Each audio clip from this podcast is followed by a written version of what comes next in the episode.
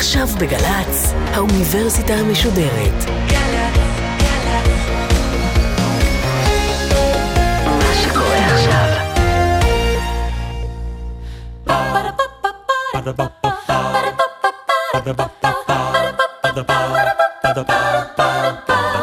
האוניברסיטה המשודרת בשיתוף מיזם וויז מציגה המדען העירום. מיטב החוקרים בישראל בשיחה עם בן שני, אחד על אחד, מול קהל. והפעם שיחה נוספת עם הדוקטור איילת לנדאו מרצה בכירה במחלקות למדעי הקוגניציה ופסיכולוגיה באוניברסיטה העברית בירושלים על חקר קשב ותפיסת זמן. עורכת ראשית, מאיה גאייר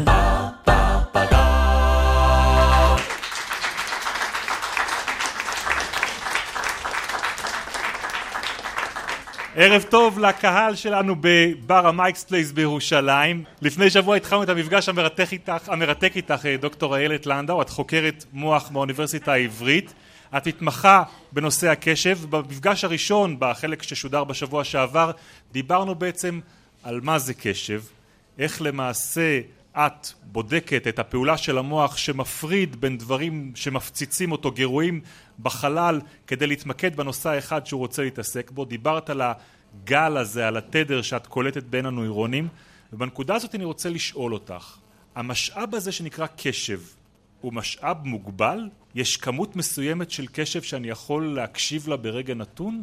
האמת, אם הוא לא היה משאב מוגבל, לא היינו פה. לא היה שום משמעות למונח קשב. זאת אומרת, כל ההנחה שעומדת בבסיס של חקר קשב הוא שהתהליכים הקוגניטיביים שלנו עובדים בסביבה שהמשאב הוא מוגבל. ואז נשאלת השאלה, אוקיי, הוא מוגבל, אז מה אנחנו עושים? איך אנחנו מתמודדים עם עושר הגירויים? עד כמה אנחנו מאבדים דברים שהם לא קשובים? אה, ואיך אנחנו בעצם מייצרים את התנאים אה, הפיזיולוגיים והקוגניטיביים כדי להתמודד עם עושר הגירויים? אז קודם כל תתחילי בכמות.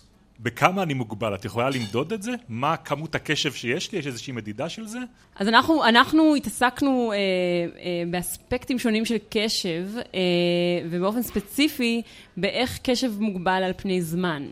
אה, ואם אנחנו מסתכלים על פני זמן, על איך התפיסה שלנו מתנהלת, איך אנחנו בעצם מסוגלים לבצע איזושהי מטלה פשוטה במרחב, אה, אנחנו מוצאים שיש איזשהו, אה, יש מספר פעימות מוגבל אם נרצה, אה, אה, לשנייה, שב, שבמהלכם אנחנו יכולים לאבד משהו שמגיע מבחוץ. אה, ו, ומדובר במשהו כמו שמונה פעמים בשנייה. שמונה פעמים בשנייה זה מספר שמה, שהוא משתנה מבין אדם לאדם? Uh, באופן מפתיע הוא די משתחזר לנו. Uh, אולי לא בדיוק שמונה, לפעמים שבע נקודה משהו, לפעמים תשע, לפעמים ככה פחות או יותר, uh, אבל, אבל המנעד הכללי של בין שבע לעשר הרץ, אנחנו סופרים פעימות בהרץ, תדר, uh, uh, הוא, הוא משתחזר לנו מנבדק לנבדק, מאדם לאדם. רק במוח האנושי? Uh, עכשיו בודקים את זה במוח שהוא לא אנושי. שוב, היתרון לפני, בשבוע שעבר אתה uh, הצבעת על, ה, על הקושי שלי בתור מישהי שמתעניינת בהתנהגות אנושית, והקושי בעצם בזה שאני לא יכולה לפתוח לכל נבדק שנכנס למעבדה את הקרקפת כדי להקליט מהקליפה של המוח. אז הנה לך יתרון. אם אני חושבת על איזשהו רעיון שאותו אני רוצה לחקור, אין שום מניעה שאני לא אחקור אותו פחות או יותר תוך יומיים.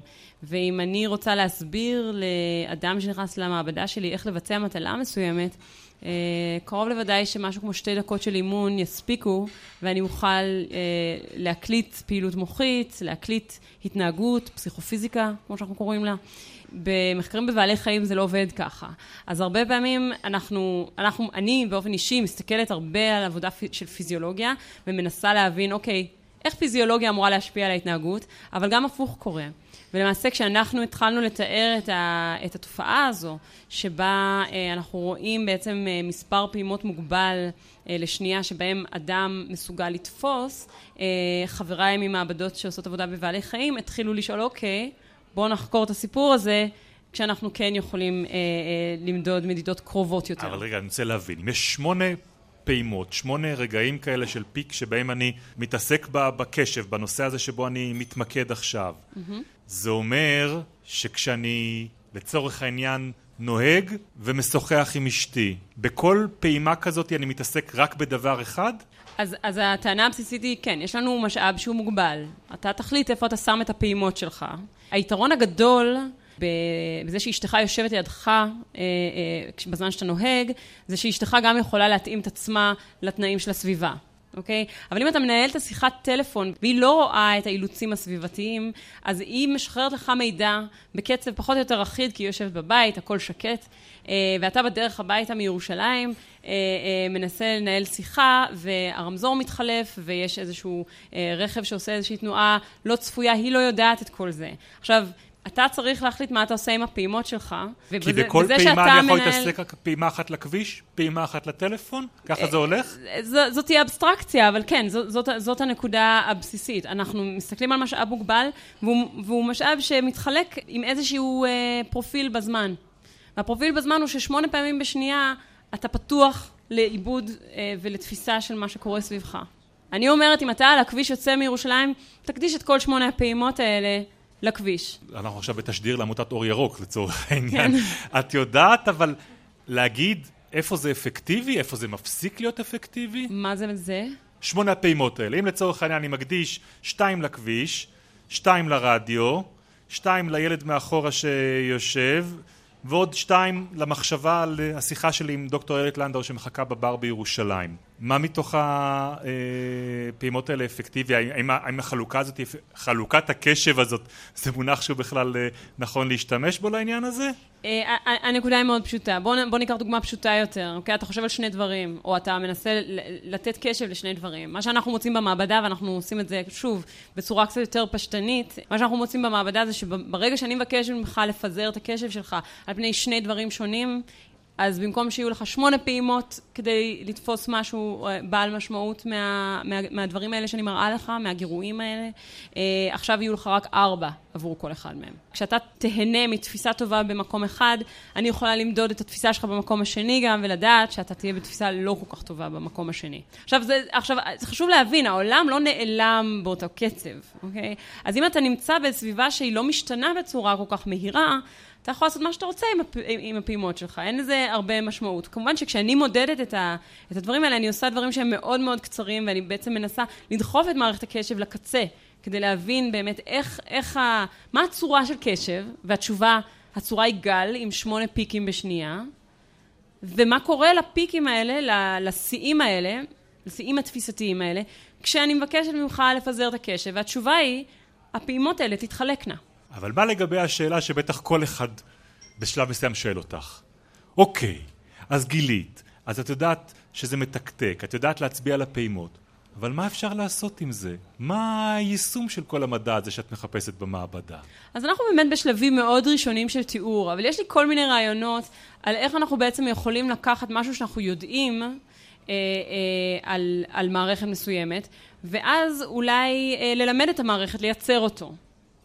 אוקיי? אז יש כל מיני אנשים שיש להם הפרעה שקשורה לפגיעות מוחיות, לדוגמה, שבגללה הם לא מסוגלים להפנות קשב לצד מסוים של הסביבה, לדוגמה. איזה צד? דוגמאות לאיזה דברים? אם, אם יש אנשים שלדוגמה יש להם... אה, פגיעה מוחית ב, אה, אה, נגיד בצד ימין של המוח, ואז הם מתקשים להפנות קשב לצד שמאל.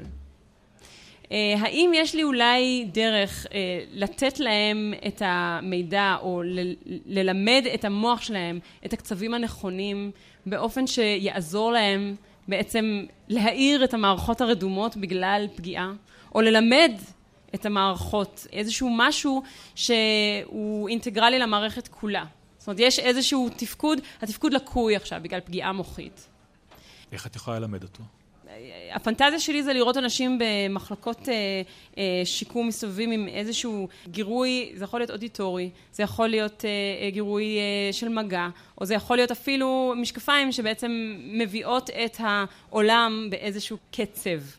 את יודעת, את מדברת עלינו ואת אומרת שאנחנו נורא דומים באופן הפיזיולוגי שאנחנו פועלים בו, אבל אנחנו נורא שונים, גם באופן שבו אנחנו מתרכזים, גם באופן שאנחנו חושבים.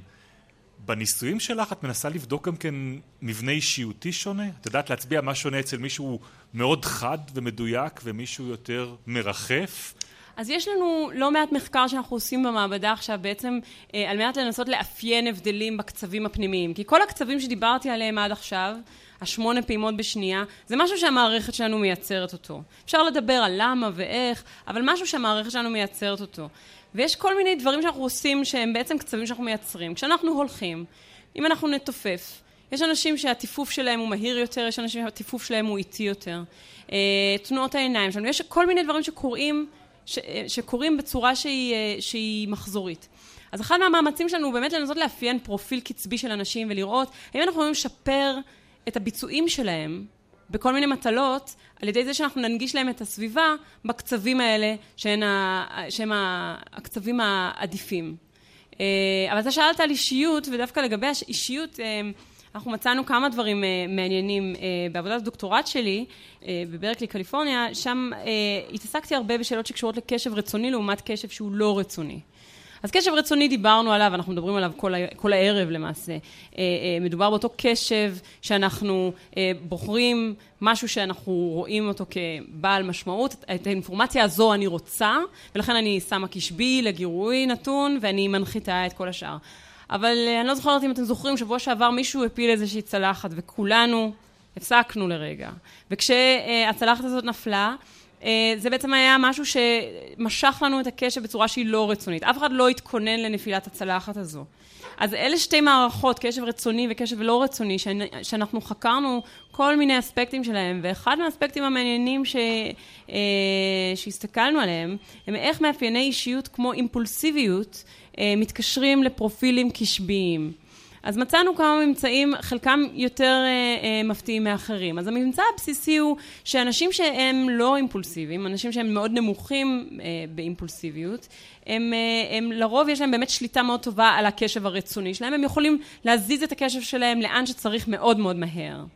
אה, באופן מפתיע, בסופו של דבר זה לא שהיה להם יותר קשב לחבר'ה שהם יותר, שיש להם יותר שליטה, שהם פחות אימפולסיביים. בסופו של דבר, אם נותנים לכל הנבדקים קצת יותר זמן, כולם מצליחים לייצר את אותם אפקטים של קשב.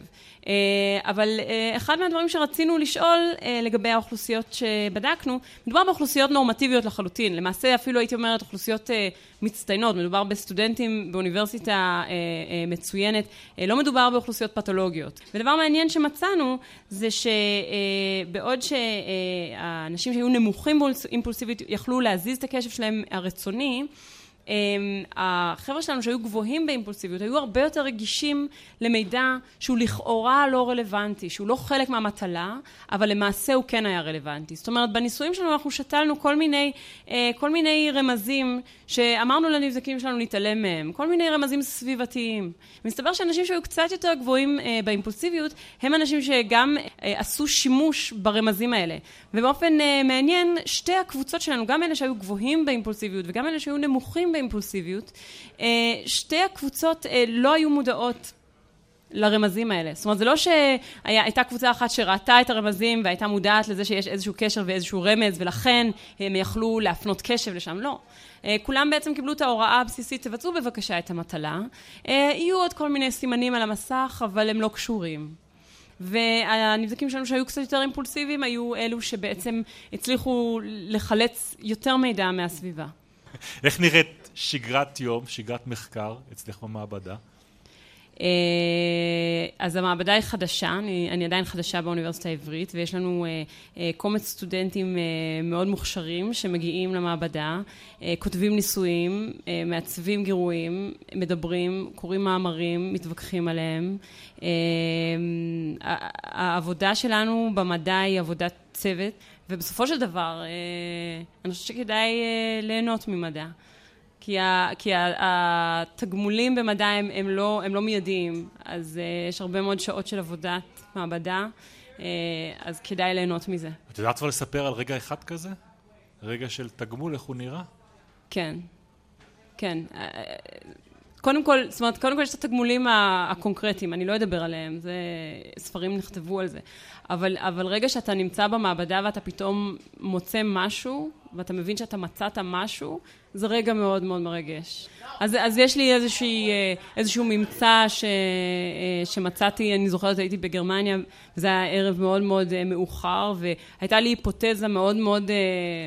קונסרבטיבית נאמר, משהו מאוד באמת, זאת אומרת, זה לא היה אמור לעבוד. בעצם המודל היה קשור לתפיסת זמן, והיה קשור לקשר בין קצבים במוח והתחושה הסובייקטיבית של זמן. זה ממצא שהוא לא פורסם עדיין, אבל, אבל ככה במילה, יש לי איזשהו מודל שבעצם מציע שהתחושה הסובייקטיבית שלנו של זמן מחומתת על ידי גלים במוח, על ידי... למה את מתכוונת? מחומתת, זאת לא, אומרת, יש לנו שעון... הסובייקטיביות שלנו של תפיסת זמן. יש, uh, עוברת שנייה uh, ועוברת עוד שנייה, והשנייה הראשונה מרגישה לי כנמשכה יותר זמן מהשנייה השנייה. אוקיי. והמודל שלי אמור להסביר מה במוח גרם לשנייה הראשונה להרגיש כנמשכת יותר זמן מאשר השנייה שנמשכה לי סובייקטיבית פחות. עכשיו זה קורה כל הזמן. מצד אחד אנחנו מאוד טובים בלתפוס זמן. מצד אחד כולנו ככה יודעים פחות או יותר, אם, בלי להסתכל על השעונים, כל אחד יצטרך לנחש כמה זמן עבר מאז שהגעתם, אתם יכולים לעשות את העבודה טוב. ומצד שני, אה, יש לנו המון המון עיוותים בזמן. המון דברים גורמים לנו, גורמים לשנייה אחת להרגיש כעוברת מהר יותר, ולשנייה אחרת אה, כעוברת לאט יותר. אה, אז כמובן שאם אנחנו, יש לנו עיוותים ברמה של שנייה, זה כנראה לא משנה את, ה, את המציאות כולה, וגם המציאות מתמשכת, ואנחנו בסך הכל סוכמים את הרגעים לכדי חוויה. אבל, אה, אבל עדיין, אה, אם אנחנו מנסים להבין איך אנחנו בונים היררכיה, והפעם היררכיה של זמן במוח, אפשר להתחיל ולהבין, אוקיי, למה שנייה תפיסתית אחת לוקחת יותר זמן סובייקטיבית בחוויה שלי משנייה אחרת. ומה מצאת בעניין הזה? אה, ומה שמצאתי זה שמצאתי עדויות ראשוניות לזה שאותם קצבים שדיברנו עליהם, שאנחנו יודעים למדוד מאוכלוסיות נוירונים, משמשות קצת כמו שעון. הם קצת כמו השניות של השעון, אם תרצו, רק שכמובן זה יותר מהר משניות. את מדברת על אותם גלים? על גלים מהירים, ש... שבעצם הם מייצוג התפיסתי. אני אמרתי לכם שאני מראה לכם קווים, ובקורטקס החזותי שלכם יש איזשהו גל. לא, לא אמרתי לכם כמה הוא מהר, הוא די מהיר, הוא משהו כמו 50, 50 הרץ, 60 הרץ. אה, זאת התגובה התפיסתית. מסתבר שהתגובה התפיסתית הזאת היא לפעמים 55 הרץ, ולפעמים היא 52 הרץ, ולפעמים היא 57 הרץ. אה, אבל דיברנו אה, על אדום, אז אדום עשוי להיות כמה הרץ יותר מאותו גירוי שיהיה חזק כמו האדום, אבל הוא יהיה כחול. אה, אז, אז יש כל מיני פרמטרים אה, אה, בסביבה ובגירויים שאנחנו מסתכלים עליהם שמשנים את הקצב של המוח. ומה שאני בעצם ניסיתי לבדוק זה, אוקיי, אם אני יודעת לשנות את הקצב של המוח, ואני חושבת שהקצב הזה הוא זה שמתרגם לתחושה הסובייקטיבית של זמן, אז אולי אני יכולה לספר לך מה התחושה הסובייקטיבית של הזמן שלך רק מלמדוד את התגובה המוחית שלך. את, אני, זה, זה ניסויים שהם די בחיתוליהם, אבל, אה, אבל אני כן זוכרת את אותו ערב אה, בגרמניה, שככה, יש פה מין ניבוי שהוא מאוד מאוד מאוד ספציפי. זה ניבויים שבאמת בדרך כלל זה לא עובד כל כך יפה. והאמת, זה הרגיש קצת, אה, קצת spooky, להודות על האמת. זאת אומרת, היה מאוד מאוחר והייתי כזה, מה קורה פה? דוקטור איילת לנדאו, חוקרת מוח, היא האורחת שלנו כאן בפאב המייקספייס בירושלים, ויש לנו גם קהל שבטח רוצה לשאול אותך שאלות. כן, בבקשה, כאן. לגבי הבחינה ש... של התפיסת זמן, אה, רציתי לשאול, הרי אה, כל פעם, למשל כשאנחנו ישנים, או למשל כשאנחנו במצבי לחץ וכדומה, המוח שלנו פועל בצורות שונות. אז אה, למה את ממקדת את הבחינה הזאת של מתי אנחנו מרגישים ששנייה היא קצרה יותר, או שנייה היא ארוכה יותר? את מסתכלת על הנורמה, או למשל כשאנחנו מקשיבים להרצאה, או למשל כשאנחנו ישנים, או... יש baseline? למה כן. זה שנייה של בן אדם, מהי השנייה שלי לעומת מה השנייה שלך. אני מדדתי את זה, האמת, אה, סתם כי הסתקרנתי לדעת האם יש, אה, האם יש לנו איזושהי אה, יחידת בסיס כזו. יש כל מיני סיפורים מצחיקים, כמובן שהנבדקת השוויצרית, השנייה שלה היא השנייה של העולם, כאילו יש כל. אוקיי. מיני, זה, זה, זה, זה באמת כך קרה במעבדה. אבל אז, אז, אז עשיתי כאלה ניסויים, אבל מה שאת שאלת בעצם זה באיזה, באיזה מצבים אני מתעניינת בשאלה הזו. אמ, וכמו שיוצא מזה שאני מדברת על שניות בודדות, אה, אני מדברת על אירועים תפיסתיים עדיין. אני עדיין מדברת על אירועים תפיסתיים, אני מעוניינת לאפיין את הדברים האלה אה, בראייה אה, ובחישה, זאת אומרת אה, מגע, אני מעוניינת לאפיין את הדברים האלה במערכת של הפעולה גם, אז, אה, אז, אז ה, שוב, העובדה שיש לנו סיגנלים שגם מהווים פלטפורמה טובה לתקשורת בין אזורים וגם קיימים בכל המערכות, מאפשרים לנו לבוא עם איזושהי אה, גישה שתסביר אה, את תפיסת זמן בצורה שהיא, אה, שהיא מעמיקה. עוד שאלות, כן. היי, שלום, אני שי, אני חלק מצוות וויז. עלתה לי שאלה כל ההרצאה שפיתחתי אותה בפנים, עם הקשר בין, ה... בין הקשב לבין כל ההפרעות קשב. כיוון שיש צמיחה נורא גדולה בגירויים במהלך ה... עשרים שנה האחרונות ויש פער משמעותי בהבחנות של, של הפרעות קשב, האם באיזשהו שלב נגיד המספר דורות הבאים יוכלו להתרגל לכמות כזאת של, אה, של תפיסת גירויים כמו ש... נגיד לפי אבולוציה יש לנו כבר דברים קצת יותר אינטואיטיביים האם נוכל להדביק את הפער הזה אז יש כל מיני דברים ש... קורים בגלל סוג המידע והעושר שיש אה, סביבנו.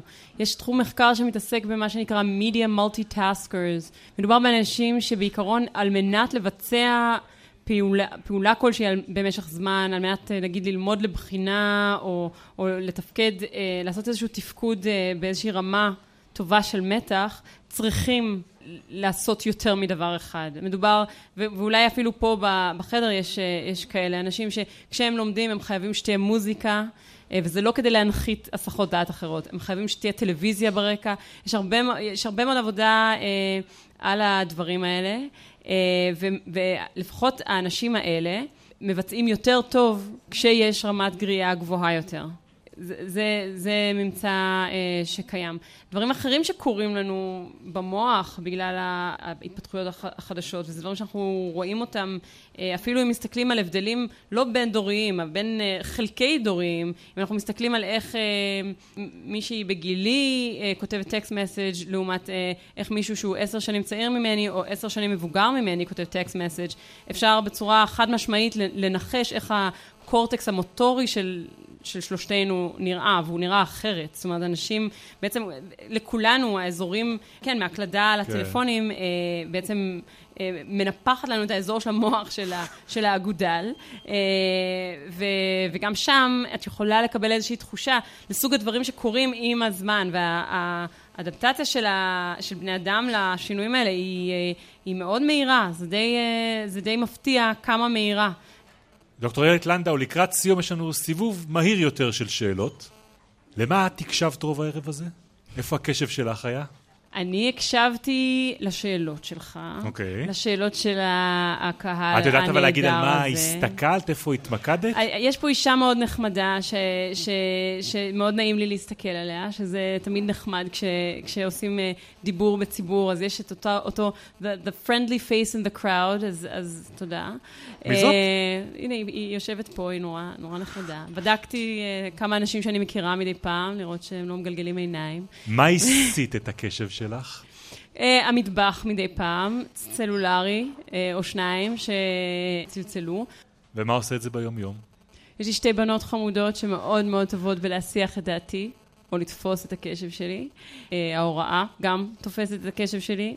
Uh, כמובן המחקר, אבל זה מה שתופס את הקשב. אתה שואל מה מסיח. Uh, מוזיקה תמיד טובה בלהסיח אותי, uh, אבל שוב, זו הסחה מתוכננת. יש לך לדעתך הפרעת קשב? לא. איזה כיף לך, אה? את היחידה פחות או יותר ששואלים כן, אותה היום כן ואומרת את זה. לא, אבל אני כן אומר ש, שאני מרגישה שיש מאמץ אה, לא מבוטל שצריך אה, לבצע כדי לא להיות אה, מוסכים מה device ים. אה, פתאום כמות המידע ש, שמגיע, אה, אם זה דרך ה device, האימייל, התקשורות, כמות התקשורת היא פשוט אדירה. וככה דיברתי על ה multi, אה, ה media multitaskers, איכשהו האינטואיציה, וזו אפילו לא אינטואיציה מחקרית שלי, היא שזה לא יכול להיות יותר מדי טוב. זאת אומרת, אה, אה, זאת אומרת המאמץ המתמיד שלי הוא לנסות לעשות דבר אחד. כשאני, מה שאני עושה, לנסות לעשות רק אותו. יש איזשהו מחקר לא שלך, שמתרחש איפשהו היום בעולם, שנורא נורא מסקרן אותך לעקוב אחריו ולדעת מה היו התוצאות שלו? יש המון. אני אחד. או-או. אמ, אני חושבת שזה מאוד מעניין לחשוב על, ה, על האימפקט שיש uh, למציאות מדומה, על התפיסה שלנו. זאת אומרת, ששם יש uh, הרבה מאוד uh, דברים יפים שקורים, ויש מחקר שמתנהל בהמון המון רמות uh, שונות. Uh, אני חושבת שזה מאוד מעניין.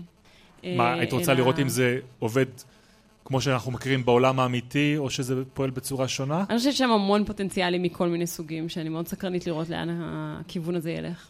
ואם לך היו היום נותנים סכום בלתי מוגבל ואפשרויות בלתי מוגבלות לחקור, מה היית עושה? מה היית חוקרת? אני מאוד שמחה בחלקי. השאלות שאני חוקרת כרגע הן ממלאות אותי ומאוד מאוד משמחות אותי. השיטות שיש, שיש ברשותי והקהילה המדעית שיש לי פה בירושלים היא, היא באמת יוצאת מן הכלל.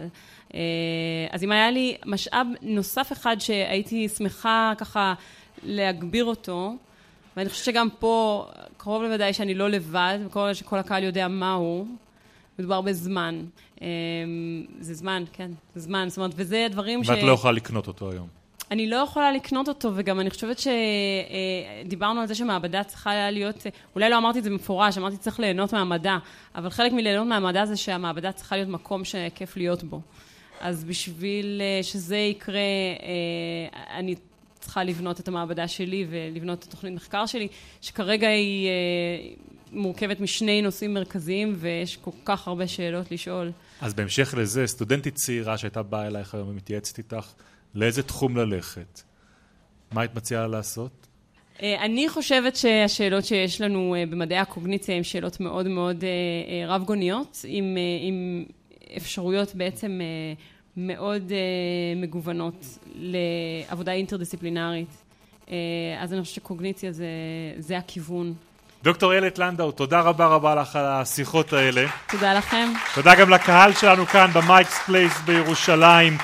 את האוניברסיטה המשודרת עורכת מאיה גייר, את התחקיר וההפקה עושה אביגיל קוש, תודה רבה לבני יהודאי וליד גרושקה, הטכנאים שלנו, לניב ורובל ולעדן ספקטור שעזרו לנו כאן הערב, תודה רבה לקהל שלנו, תעקבו אחרינו באפליקציה ובדפי הפייסבוק, תודה לעמותת וויז השותפה שלנו בפרויקט הזה, אני בן שני, לילה טוב. Ba-da-ba-ba-ba האוניברסיטה המשודרת, המדען העירום. בן שני שוחח עם הדוקטור איילת לנדאו, מרצה בכירה במחלקות למדעי הקוגניציה ופסיכולוגיה באוניברסיטה העברית בירושלים, על חקר קשב ותפיסת זמן. עורכת ומפיקה, אביגיל קוש. מנהלת תוכן, מאיה להט קרמן. האוניברסיטה המשודרת, בכל זמן שתרצו. באתר וביישומון של גל"צ, וגם בדף הפייסבוק של האוניברסיטה המשודרת.